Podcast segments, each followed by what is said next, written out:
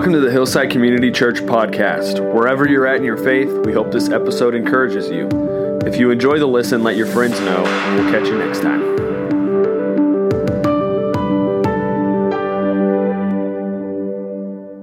Well, good morning. I was just outside with the kids, are sort of filming some stuff, and they're all lined up on the blue line, the outline of the building from this big to sixth grade and uh, and I just high fived him all the way around. It's actually a very big building.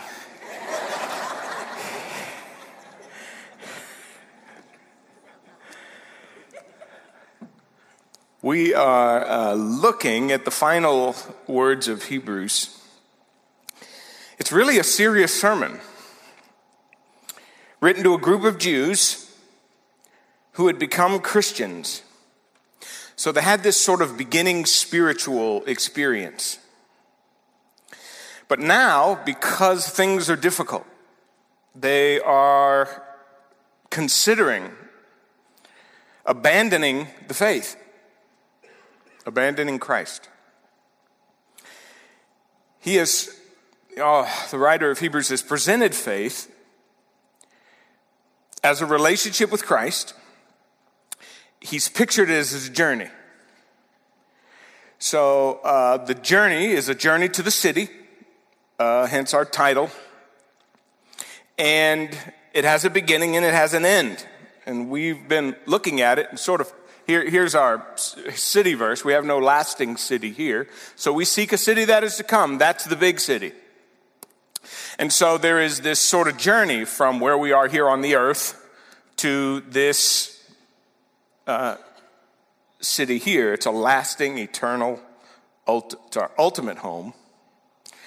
Philippians 3 says we're, our citizenship is in heaven.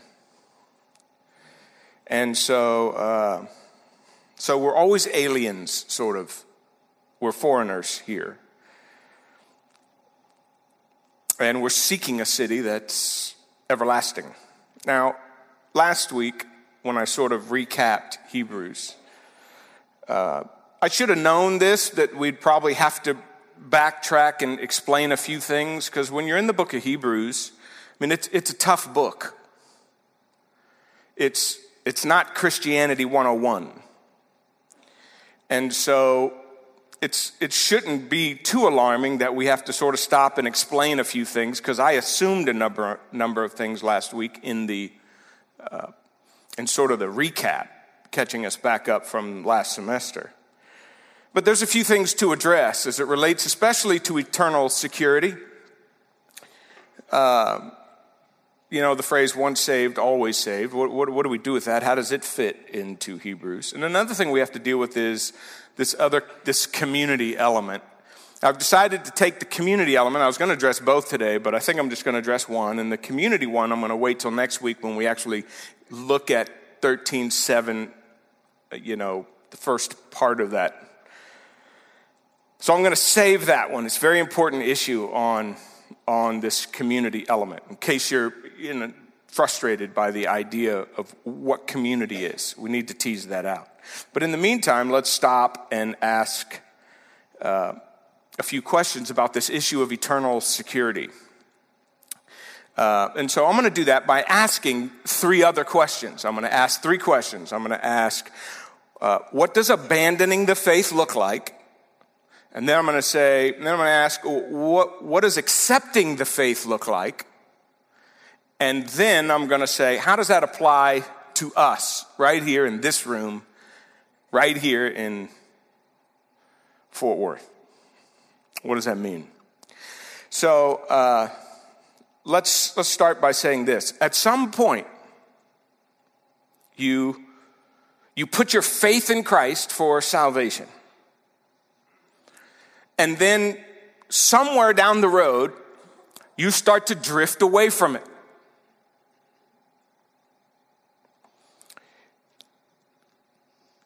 it you're a little disobedient. Your heart, very potentially, this is, this is a very scary time in the life of a believer when their faith is weak, when they're doing what they want to do Because what can happen, and the writer of Hebrews suggests this, is your heart can harden and that disobedience sort of turns into unbelief, and pretty soon you're just gone. That, that's what he's describing in this book. That's his concern. Now, the way that looks to some degree is in, in Hebrews in the New Testament, you, you, leave, you leave the group. You know, when your faith starts to get weak, showing up is one of the last things you want to do. You don't want to be around people whose faith is strong. You don't want to be around people who encourage you. You don't want to be around people who don't feel the same way you do. And so you just, you just sort of drift. Now, the illustration that he uses of this is the children of Israel. That's sort of the image he uses at the beginning of the book. And I told you that that sort of looks like this. Now, they started in Egypt, children of Israel. Uh, God had this, they had this incredible experience. Animal sacrifice, blood on the doors, angel of death coming through. It avoids them because the blood is on the doorposts. They, they get to pass through the Red Sea. They enter the wilderness, and the goal was to get them to the promised land. Do you remember how stubborn and difficult they were uh, for God to deal with? So they experienced this great experience at the beginning. There's, it's supposed to be a long journey, but in the middle somewhere, they start drifting. Know, what it looked like for them to drift um, you get tired in the wilderness. Um, there are things that appeal to you that aren't very godly, and you know, the world appeals to you. You get opposition, some people that are not for the decision you've made. The costs and the sacrifices start mounting. And you're not sure if you want to keep going. You're just not sure. Now, uh, chapter 3 and verse 18, I believe, says this. Remember what he said to that group in the wilderness? You will never enter the rest because you were disobedient. And that disobedience was because of unbelief. That's the picture. It's really hard to separate these two. We have lots of people that think they believe but live the way they want to live. The wilderness is my time. God, you had your time at the beginning. I'll give you your time at the end when I get to heaven, but in the middle, I'm going to do what I want. That's the image. And that's what he's concerned about. Now, he says, you know, we all, we all recognize this. The reason it's called rest is because it's an exhausting journey. When you get to heaven, that's rest. There's fatigue, struggle. It's difficult. And they they don't enter in. Remember, they they die. All this generation, all the generation that left here does not get in there. Just, you know, uh, two families.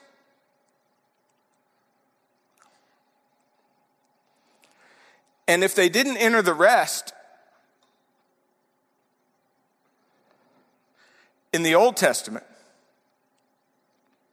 because they started out well but didn't finish, how much worse do you think it is in the New Testament when Jesus is on the scene and you accept him and then reject him? That's what the Hebrews are dealing with. Their situation our situation is far worse than their situation. Because, the writer of Hebrews says, and if you wonder what the book of Hebrews is about, how do I convince a group of people today not to, not to quit? Well, he's going to tell that group of people this is what Hebrews is about. Let me show you how much better you have it than they had it. He's like the grumpy old man. Let me tell you how much better you have it right now. So you'll see these words used a lot in Hebrews. There's a better message than the one the angels gave. There's a better leader than Moses. There's a better priesthood than Aaron. There's a better covenant than the old covenant. There's a better sanctuary than the earthly one. There should be uh, here another sacrifice. There's a sacrifice that's better than the Old Testament animals. There's a better way to God, he'll say. There's a better city. There's a better life, using the word better every time. It's better. So, the essentially the message is because God's Son has been sent. And because Jesus is so much better, so superior, to quit and to give up is to commit an act so devastating to the soul that it's beyond repair. That's what the writer of Hebrews is saying. So please don't give up. That's his message. Now, let me show you a text that really helps you see this in chapter 10. Here's basically what I described in the verses themselves. For if we deliberately or willfully keep on sinning after receiving the knowledge of the truth. Now, I just want you to know this is chapter 10. He has just spent 8 through 10 telling you how superior Jesus is as a sacrifice. So, if we keep on willfully sinning after we know the wonder of who Jesus is. There can be no further sacrifice for sins. In other words, God's saying, I can't help you. If you pass on the most superior thing that I could do on your sinful behalf, I have no nothing else to give you if you reject my son. Do you see that? All I can tell you is that there is a fearful, literally, better word is terrifying, a terrifying expectation of judgment because God is a consuming fire. We've been seeing that in Hebrews 12. I know this is a hard message to get in church today. We like we like cozy marshmallow. I know. I'm with you. I understand. But he's saying that's the last thing you want to do. Do you know the reason why believers are joyfully looking for Christ's return? It's because we know we're not going to be judged at the end of it. We're not condemned at the end of it. If you don't have Jesus, you don't have that hope. That's what he's saying. He says, so now let me, let me give you some perspective. Someone who rejected the law of Moses, they were put to death in that society with, with no, without mercy by the testimony of two or three witnesses. You know, they'd bring people to court and say, Yeah, Johnny's worshiping idols. He's, he's bailed on God. This is the text they're referring to. Because in the Old Testament, they had capital punishment, it was a theocracy. And so you were put to death for that if you lived in Moses' day, before Jesus. How much greater punishment do you think the person deserves who now has contempt? Uh, I'll explain what that word means in just a second. Literally, trampled on the Son of God and profanes the blood of the covenant that sanctified him or made him holy and insults the Spirit of grace. The reason it's a much greater punishment is because it's a much greater salvation. It's a much greater provision. It's so much higher, which means the stakes are so much higher. And the rejection means so much more. It was one thing to have rejected God in the Old Testament. To reject him in the New Testament after he sent his son. Listen, trampled on the Son of God. He has just spent three chapters talking about how Christ is so elevated and what you did was put him under your feet and stomp on him. That's the word means. So you took him from way up here. This is what you're doing to him. You take him and you put him down there and you stomp on him. And then you take his blood and you treat it like it was the blood of anything. that, that's not special blood. And then you insult literally the Spirit, which applies God's grace, His power and His presence in your life, that apply God's grace to your life. That's, and, and this, these are pretty much put in order. This is probably the worst thing you can do in your New Testament.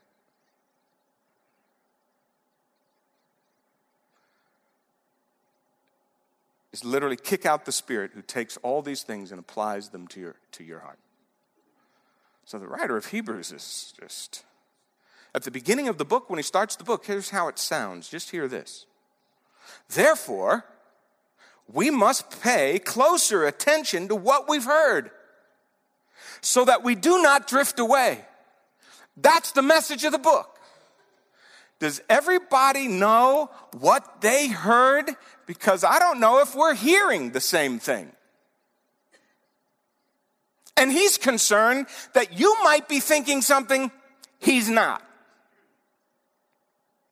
And if you don't, you'll drift.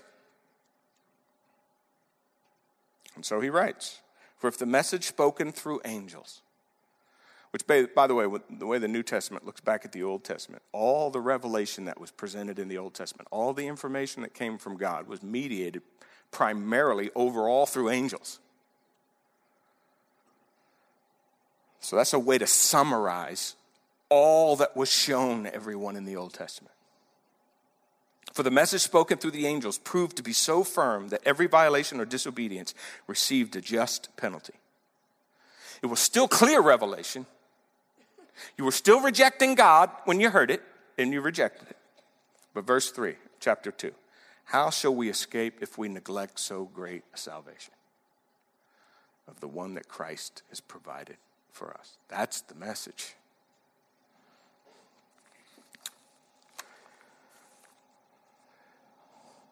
So, you drift. You just drift away from it.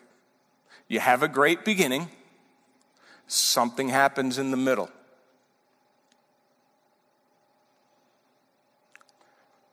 You just slowly drift away from the faith. Now, what does it mean? What does it mean to accept the faith then? What, what's the message we should have heard? What, what, what did we get?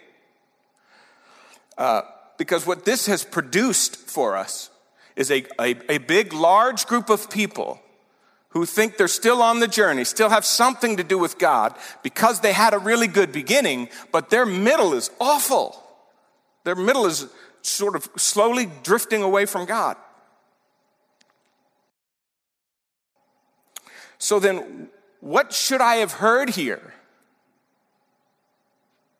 Because there's a lot of people who have started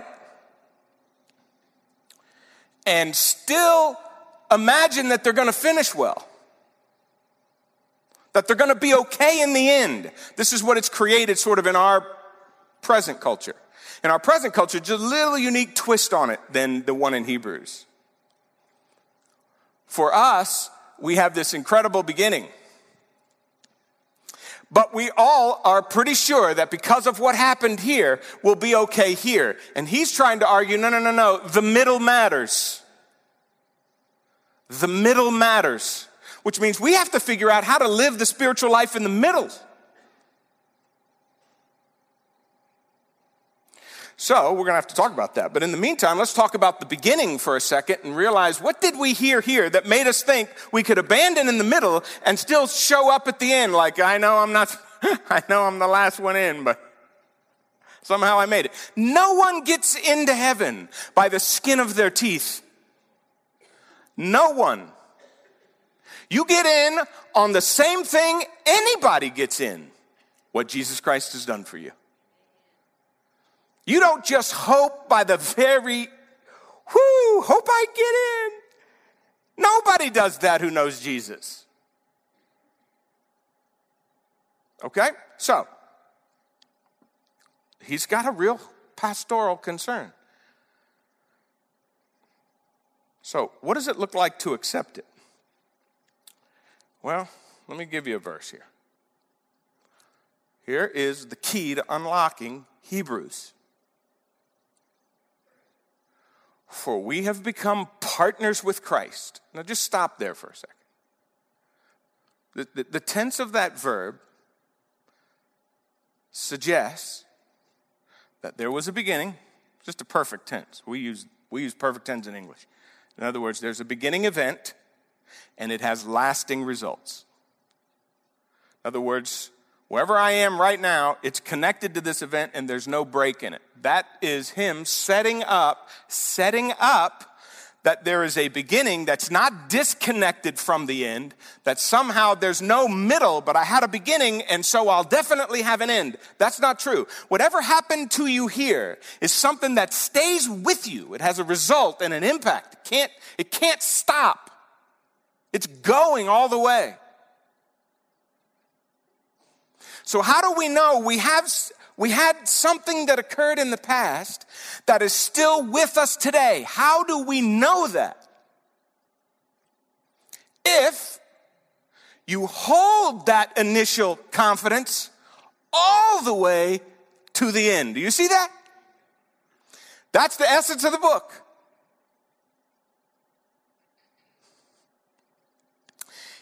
What you got here stays with you all the way to the end. How do you know? This is my, this is, this is, this is the essence of eternal security. How do you know you have it?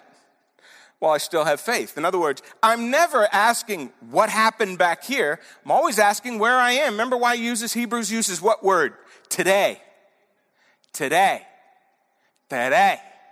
That's a good Italian way to say. Today. What are you doing today?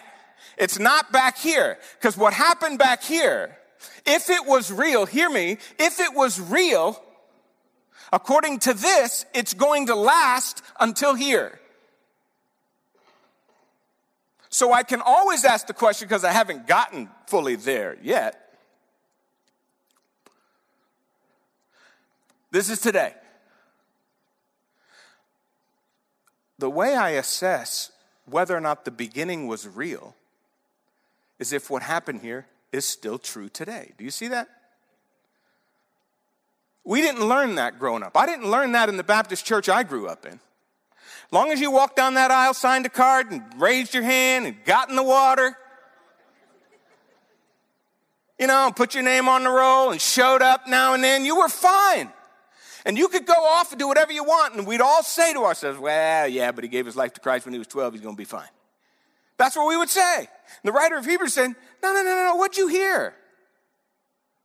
So we're, we're all at fault. Me and, and every other pastor who has ever presented the idea that all you got to do is have a good beginning.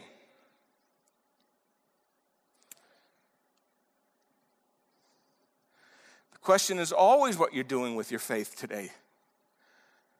It's, it's, it's the struggle, it's where you are now.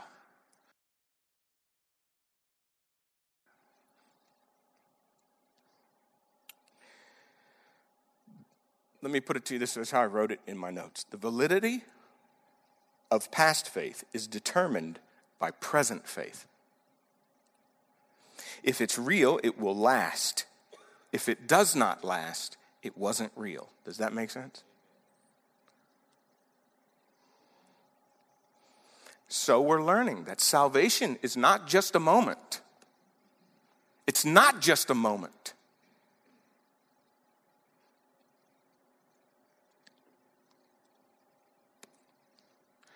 It's a package. This is salvation.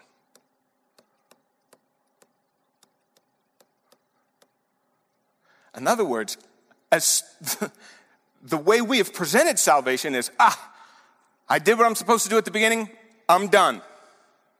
I'm definitely in on the end. Thank goodness. That's the way we've presented it. The writer of Hebrews is saying, no, no, no, no, it's, it's a package. Faith is not just something you do at the beginning. The whole book of Hebrews is about faith. Faith is the entire process. It has a beginning, it has a middle, and it has an end. It's the whole thing.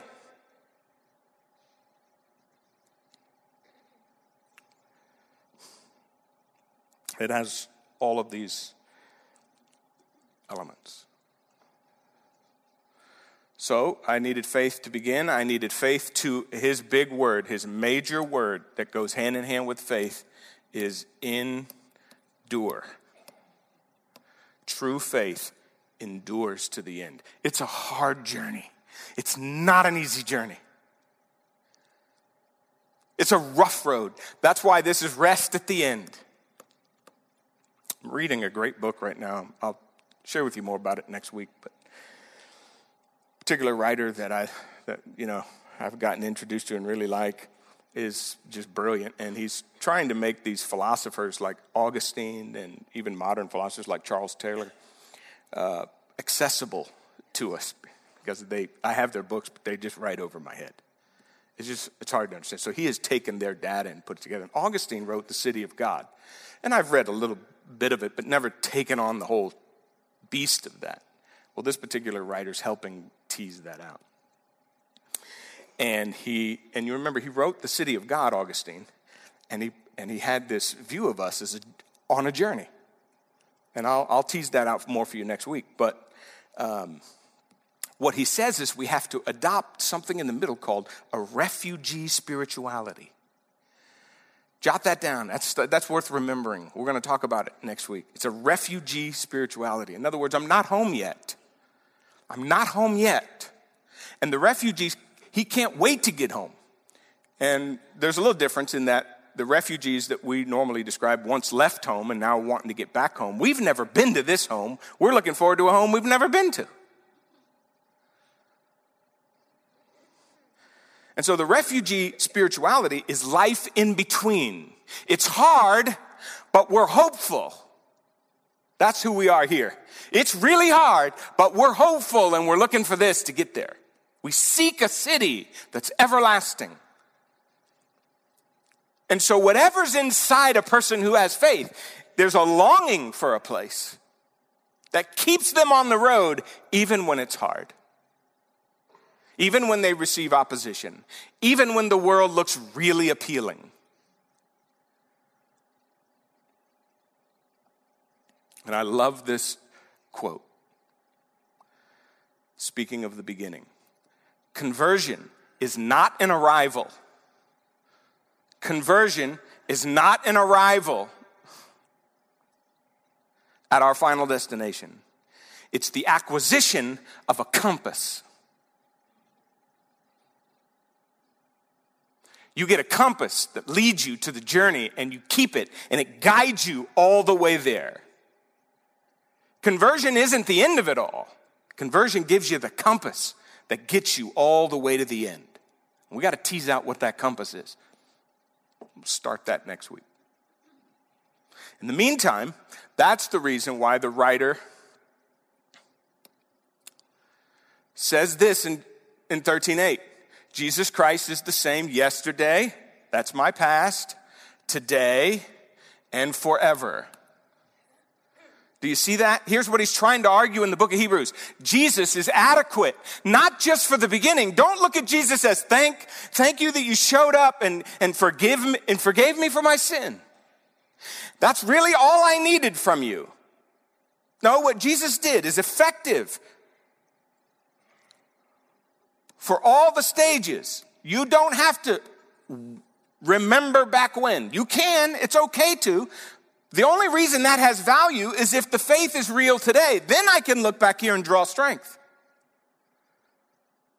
But if my faith isn't real today, in other words, if Jesus isn't what I need today, if I've abandoned him today, then it makes no difference what happened here. That, that's the argument. What he, what Jesus did for us, and we've done this. I know we've all We've grown up in denominations that have done it to us, pastors have done it, I've done it. We've, we've given the impression that as long as you did something a long time ago, that's all that matters. Hebrews won't let you disconnect these. And if it's real, no one has to tell you that. If your faith is real, no one has to tell you that. Like if your faith is strong today, you're going like, well, what's the big deal? It's not a scary message, it's just a fact. If it's real, it'll be powerful today. It'll be, it'll be real today, my faith in who Jesus is and what he did for me. And by the way, I'm going to need it at the end too. I'm going to need it all the way through. That's his message here. Now, let me take you back to chapter 10 where I just did that other part and show you one other thing before I wrap this up and apply it. Look at this, and we're not going to spend a lot of time. I'm just going to show you. Just want you to see it. Remember the former days, he says. And so if you're struggling today, here's what he would say to you with the same warning and the same punch. Is it okay if your faith is struggling today? Absolutely. Because our faith does struggle. It is hard. There will be moments when I want to run. I will sometimes do this. What message do you need to hear today? Today. Even about yesterday, he'll say. Remember the former days he's writing to these Hebrews who were doing really well and then were like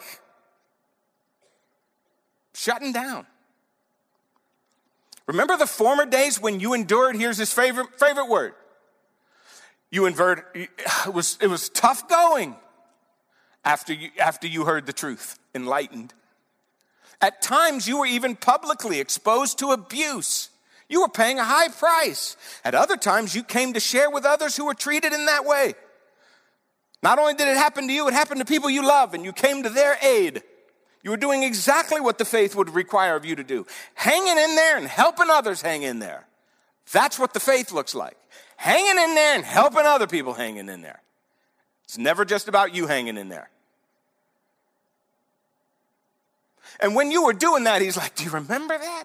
That's what anybody in here whose, whose faith is a little weak now. Can you remember when you were doing that?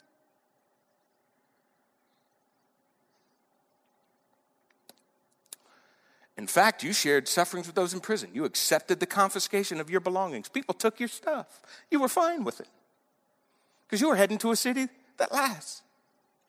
Because you knew that you certainly had, here's his favorite word, a better and lasting possession. You weren't worried about anything of loss here. By the way, that's what beginning faith does to you. It makes your eyes so focused there that you're not focused here. So do you not, so do not throw away your faith, your confidence, your steadfastness, you know, that enduring quality. Because it has great reward. It's just, for you need endurance. That's what you need. That's the whole message of the book. You need endurance in order to do God's will so you can receive what's promised. You need to hang in there so you make it to the end and get what you were promised.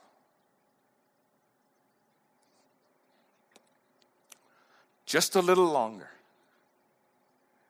and he who's coming will arrive. But my righteous one, that's you, will say the next three words for me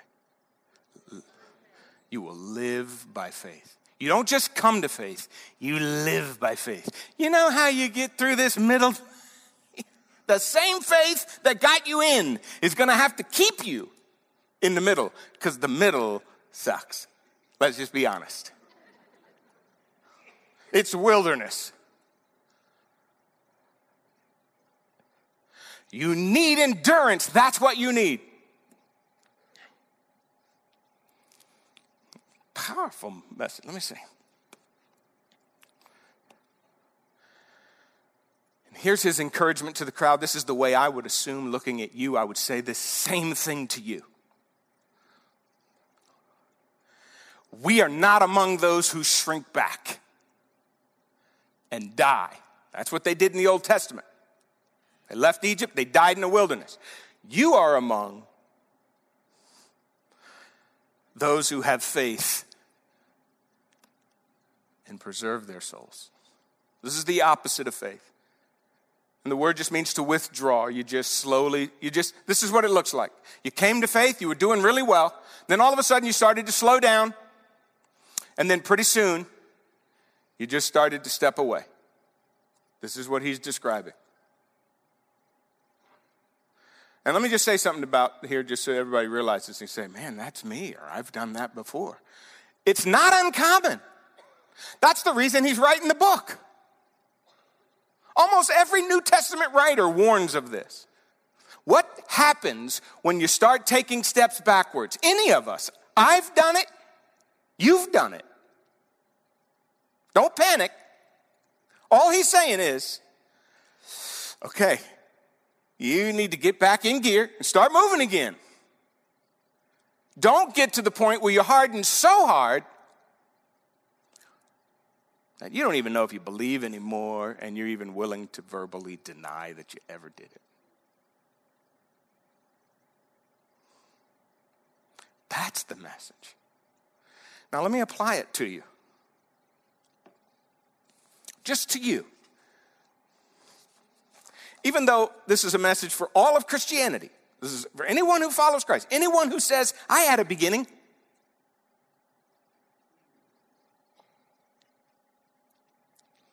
So, in case I wasn't clear, I believe in eternal security.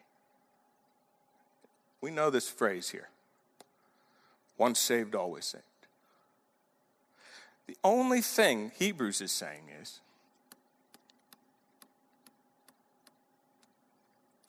once you are truly saved, you are always saved. How do you know if you're truly saved? What did Hebrews 3:14 say? What are you doing today? Not what you did yesterday. Tell me where you're at today. Today is the way to assess your spirituality not yesterday. Yesterday can be reflected on. It can be remembered with great passion. I remember when I came to Christ. I remember where I was. I remember who did it. I remember the church I got baptized. I remember my day of baptism. I was 14. I remember the whole thing. I remember all of it. I love reflecting on it. It is a horrible way to assess my life and faith today.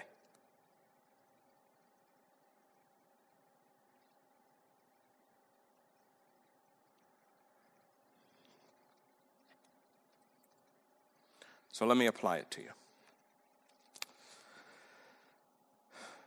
It's a message for everyone, but let me show you. If you live in the Bible Belt, this is really. You know, you'd think that uh, if you told me, hey, Pete, uh, there's a church in uh, Massachusetts that would like to uh, have you as their pastor. I go, ah, that's a culture. I don't know if I can handle that culture. I mean, there's nine believers in the whole state. You know what I'm saying? I don't know if I can do it. You know? It's just a different culture than the South.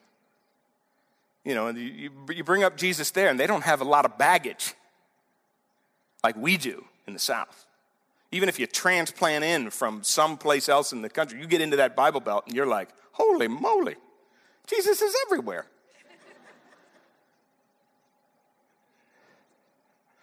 I just finished reading a book by Dean Inserra called The Unsaved Christian. I couldn't help it. Uh, he lists eight, time, eight kinds of cultural Christians. People who call themselves Christians are nowhere near what a Christian is. But they call themselves Christians, and it feels really real to them. Uh, he calls this the, the Southern Dilemma. They've been exposed to Jesus as a part of their upbringing. Their homes, their politics, their cultures, their school, their churches. There's churches everywhere. So people consider themselves Christians in the South because they're so, because the atmosphere is just so sort of Christianized. And so people in the South identify as Christian, many of them. Uh, but they don't necessarily follow Christ but they identify with him because he's been a part of their upbringing.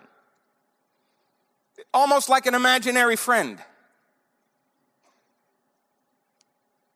And so I don't read a lot of Flannery O'Connor, uh, Mary, Mary Flannery O'Connor. She died a year after I was born in 64. She was born from 25. She lived in the South in Georgia. But her writings, the ones that I have been exposed to, are amazing. She's an American novelist, and she wrote short stories and essays all about people who lived in the South. And uh, so they're, they, they're set in rural South. And here's what she says listen to this, see if this doesn't ring true. While the South is hardly Christ centered, it's mostly Christ haunted. And so you tease that out. Well, he's kind of everywhere, but he's not really real to everybody. It's ghostly. So he haunts. He haunts. He shows up ghost like at events, traditions, get togethers. People who won't acknowledge God all year pray at Thanksgiving.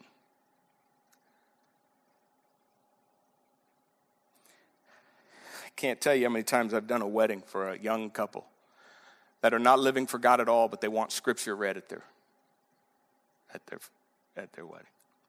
Or you show up to a funeral in the South, and it doesn't matter how this person has lived, they're in heaven, and aren't we glad? because we bring these, that's the that's that's the haunting of jesus. He just shows up in sort of that haunting kind of a way but never real almost ghost-like. Christmas and easter. That's where you got to be in church. Don't you know that? And Inserra says this southerners know god can't be ignored he's just like the ghost that lives in your house So the Christ haunted South has Christ haunted me- country music. And you can see the Christ haunting in country music. Now, please hear me on this. This is very, very important. Because I brought up country music twice now in a row, last week and this week. And I in no way am telling you not to listen to country music. Okay, I'm not telling you that. All I want you to do is hear what, how the South sees Jesus in its Christ haunting sort of it's it's music. Uh, and Inserra points this out. It's really uh, and I went through and just got a you know bunch of songs. Zac Brown's song "No Hurry." Here's how it reads. This is what it means to be haunted by Jesus, but you don't really know him. You're just haunted by him. So he writes in his song, No Hurry Heaven knows that I ain't perfect. I've raised a little Cain. I plan to raise a whole lot more. Before I hear those angels sing, I'm going to get right with the Lord, but there'll be hell to pay before then. But I ain't in no hurry. In other words, I know he's out there somewhere, and I know I'm going to have to face him one day. That's the haunting, the little ghost of the South. But heaven is so insignificant that nobody needs to like rush to change their lives or let Jesus lead them in any way. And I'm just thinking to myself, why not just leave him out of the song? Why did you bring him up anyway? Because it's the southern haunting. He's there, but I'm not going to let him run my life. But I can't ignore him. This is the South. And for many people, they think they're fine. He thinks he's going to be fine at the end. So I don't need to be in a hurry. The writer of Hebrews would be gagged. I'd have to give him CPR right now. I'd have to give, if he ever heard this song, he'd have to, he'd need CPR. How about Miranda Lambert's A Heart Like Mine? The whole song, listen how she starts. I ain't the kind of woman you take home to mama. I ain't the kind to wear no ring. I always get stronger after my second drink. And then the whole rest of the song is Jesus loves me because he knows my heart and his heart's just like mine. It's not my heart gets transformed by Jesus and I become like him. Jesus is just like me. So when I meet him in heaven, he'll meet me with two long stem glasses and toast my coming home. You hear that in church and you're like, have I been singing that song for five, ten years? yeah, that's that southern haunting. That's all it is. Jesus the ghost, who has no impact on anybody's life. The writer of Hebrews This is Jesus was good for me yesterday, and hopefully I'll be okay in the future. He's useless in the middle. And then finally, you know this one probably even better is Everyone Wants to Go to Heaven by Kenny Chesney. That's a whole song about a guy who's coming to church on Sunday mornings in the South because that's what Southerners do. But he is not living right at all, and he says it. Preacher told me last Sunday, son, you better start living right. You need to quit the women and the whiskey, carrying on all night. You want to hear your name at the end, don't you? That's what the preacher says. He says, Yeah, everybody wants to go to heaven. Nobody wants to go now. So I told the preacher, I'll throw in an extra 20. Now you hear that in here. So he says, Look, there's one for everything I did last night. This is how we treat Jesus. I'll just cover it up with a couple of, with a 20. He's even cheap. A 20? Come on, Kenny.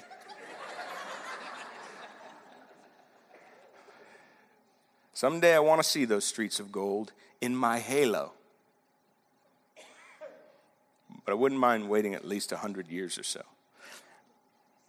This is a Jesus that has this is a Jesus that haunts you, but he doesn't save you. This is a Jesus that haunts you, but he doesn't transform you. This is not the Jesus of the New Testament. And so I wrote this down as a conclusion, and I'll be done. Is Jesus haunting you? Is he just some ghost like figure you can't get out of your head? You acknowledge him in some strange belief at times in your life. He's only there enough to make you feel guilty. Really? You know, make you want to put a 20 in the plate. And you're just really hoping you'll be okay in the end. You acknowledge in some strange you acknowledge him in some strange belief at different times in your life. He pops up, or you call him up like a seance as a way to sort of appease the ghost that you know you can't ignore.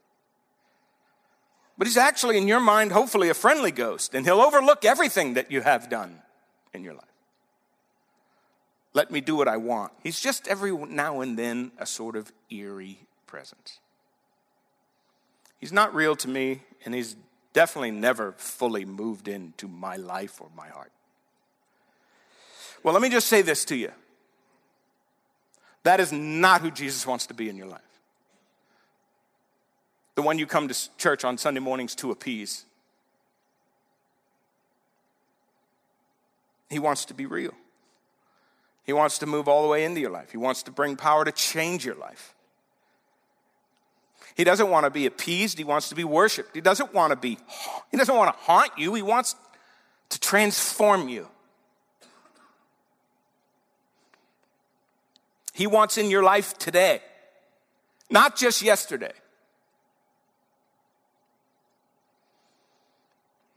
So you're one of those people who really, the only value you've ever really seen in Jesus is what he did for you a long time ago on a cross.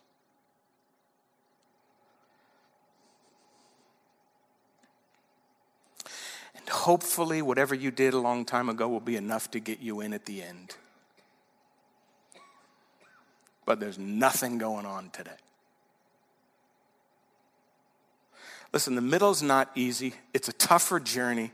It's the reason we do discipleship classes. It's the reason we tell you to get in community. It's the reason we kill ourselves. Literally, staff knock themselves out to give you opportunities to grow so that you don't get stuck and rely on some yesterday. Because none of us can do that. Not a one of us can do that. Not me, not you. Not one of us, our strength, our faith is strong enough to make it in the middle without each other and without in discipleship. None of us can do it. You need to learn how Jesus and what he did for you can get you through today. Now, listen, that's just a tease for the coming weeks. Got to have a refugee spirituality. All right, let's bow our heads. Father, we've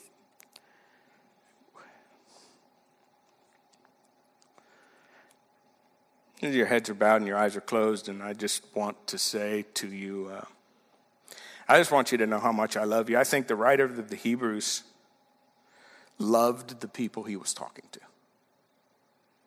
The other thing I love about him is he believed the best in them. He just knew they wouldn't withdraw. I want to challenge you with the same thing. Your faith a little weak, that's okay. But you can't let that go. You can't neglect what God has done for you. You've somehow got to be, all I'm doing today is calling you forward. I'm just calling you to take steps forward. Maybe you've been moving backwards. I'm just calling you to make steps forward. And if you've relied on a Jesus, your, your whole Christian life is based on a yesterday and not today, something's not healthy there. And you need to figure that out. That you don't have a longing in your heart for the home that God has waiting for us is devastating. Father, I lift up everyone in this room that they'll figure out where they're at and what they need to do about it as we tease out what life in the middle looks like in the coming weeks. Draw us in. Show us that your Son is enough. In Jesus' name, amen.